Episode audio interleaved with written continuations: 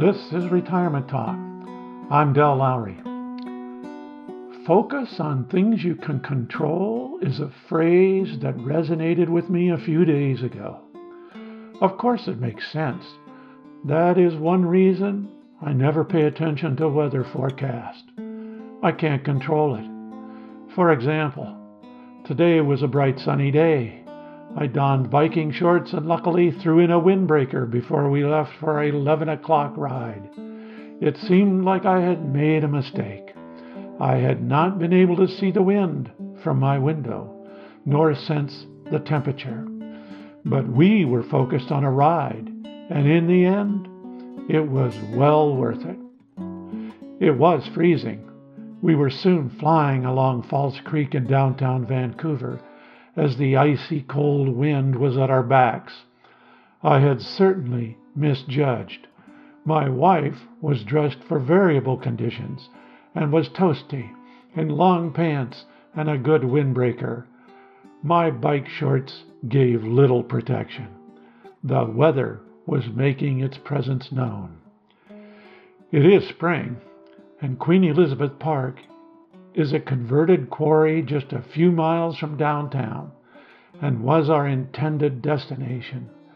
Big, jagged rocks, a waterfall, an irregular rim, and beautifully landscaped flower gardens sit at the top of this big hill, surrounded by acres of green grass and tall trees.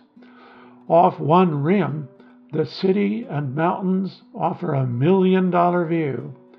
We had not been there all spring and knew that the season was moving along and certain flowers would soon disappear for another year. Should we realize the severity of the weather and abort our goal? Not a chance. We rode on, and what a wonderful ride it was. The trail left the water's edge and headed up a long hill on Ontario Street, a bike route. We found we were assisted as the strong wind helped us up the hill. Within 30 minutes, we reached our park. It was beautiful.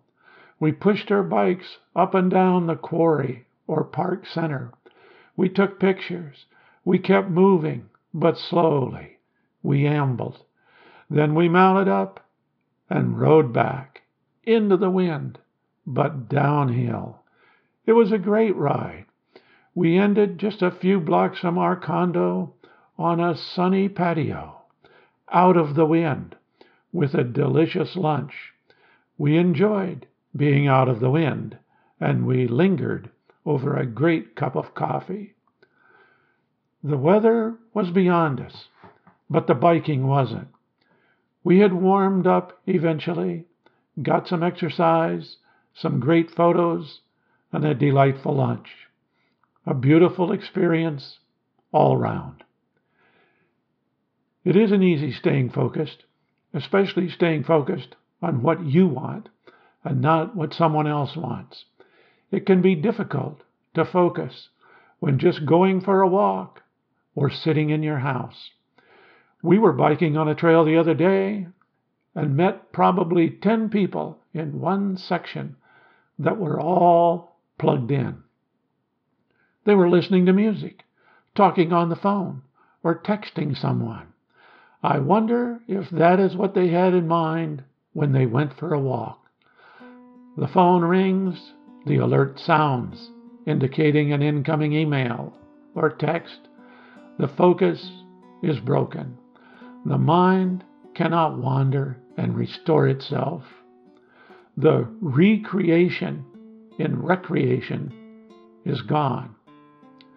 I used to hear stock markets reports multiple times each day, and yet I had no stock, didn't want any stock, and really didn't care what the stock market was doing. I suppose a case could be made that I should care, but like I should care several times a day? I don't think so. How many times a day does one have to be informed of the weather forecast? Seems like once a day might be plenty. It is hard to stay focused on enjoying the birds in the sky or the smell of the flowers when one's attention is constantly being jerked about. Perhaps it's my age. I'm getting grumpy. I'm getting pretty possessive of what has my attention.